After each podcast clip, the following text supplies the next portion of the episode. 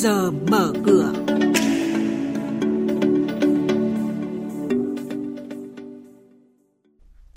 Thưa quý vị và các bạn, thu hút đầu tư nước ngoài năm tháng qua vẫn tích cực với gần 14 tỷ đô la Mỹ. Nhận định của chuyên gia về diễn biến đáng chú ý của dòng tiền đầu tư trên thị trường hàng hóa thế giới trong tuần. Những thông tin này và một số hoạt động giao dịch đáng chú ý khác sẽ được các biên tập viên Ngọc Diệu và Thành Trung cập nhật cùng đến quý vị và các bạn trong chuyên mục trước giờ mở cửa ngày hôm nay. Thưa quý vị và các bạn, theo thông tin từ Bộ Kế hoạch và Đầu tư, tính từ đầu năm đến ngày 20 tháng 5, tổng vốn đầu tư trực tiếp nước ngoài FDI đăng ký cấp mới, điều chỉnh và góp vốn mua cổ phần của nhà đầu tư nước ngoài vào Việt Nam đạt gần 14 tỷ đô la Mỹ, tăng nhẹ so với cùng kỳ năm 2020. Vốn thực hiện của dự án FDI ước đạt hơn 7 tỷ đô la, tăng gần 7% so với cùng kỳ năm ngoái. Lĩnh vực thu hút FDI lớn nhất là công nghiệp chế biến chế tạo, đối tác dẫn đầu là từ Singapore và địa phương thu hút lớn nhất là Long An. Theo báo cáo của công ty chứng khoán KB Việt Nam, 4 tháng đầu năm nay, tổng giá trị phát hành trái phiếu doanh nghiệp đạt gần 72.100 tỷ đồng, giảm gần 20% so với cùng kỳ năm ngoái. Nhóm doanh nghiệp bất động sản phát hành trái phiếu lớn nhất thị trường và chiếm tới 53% tổng giá trị phát hành. Giá trị phát hành thành công lớn nhất là 5.760 tỷ đồng của công ty đầu tư Golden Hill. Ngân hàng Tiên Phong trả lãi suất chỉ 3% một năm, trong khi công ty bất động sản Phát Đạt trả lãi suất đến 13% một năm. Xin lưu ý nhà đầu tư, bắt đầu từ hôm nay ngày 28 tháng 5, Sở giao dịch chứng khoán Thành phố Hồ Chí Minh đưa cổ phiếu TDH của công ty phát triển nhà Thủ Đức vào diện cảnh báo do lợi nhuận sau thuế năm 2020 bị âm. TDH cũng đã nhiều lần bị nhắc nhở do chậm nộp báo cáo tài chính kiểm toán năm 2020 và quý 1 năm 2021.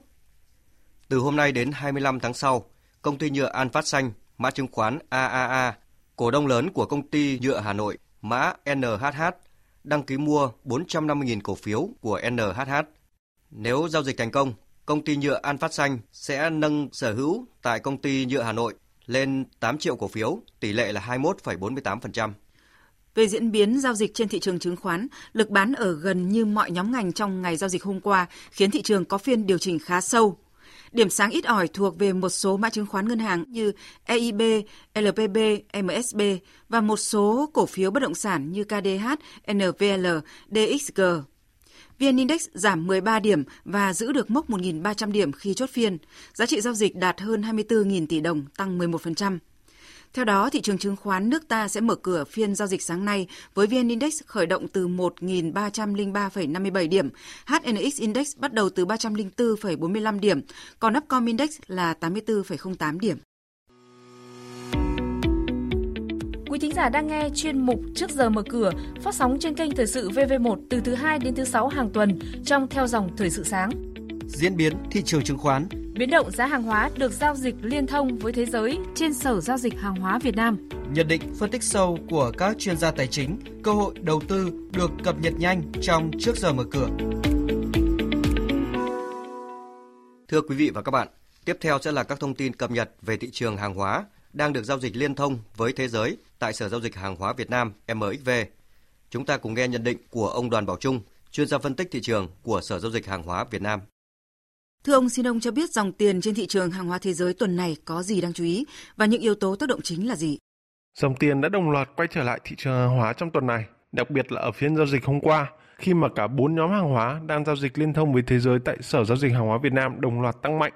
Trong đó thì à, đáng chú ý nhất là việc chỉ số MXV Index nông sản tăng rất mạnh 3,52% sau 4 phiên giảm điểm liên tiếp. Qua đó thì giúp cho chỉ số MXV Index tăng mạnh 1,72% lên 2.254,17 điểm. Nguyên nhân của mức tăng trên đến từ hoạt động thương mại tích cực giữa Mỹ và Trung Quốc, trong bối cảnh Trung Quốc đang cố gắng thực hiện đúng những gì đã cam kết trong thỏa thuận thương mại giữa hai nước đã ký hồi đầu năm ngoái.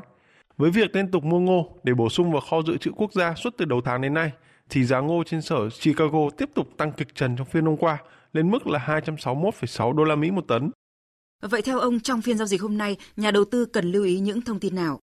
Hôm nay là phiên giao dịch cuối tuần và cũng là phiên kết thúc tháng 5 đối với các sở tại Mỹ do thứ hai là ngày nghỉ lễ chiến sĩ trận vong.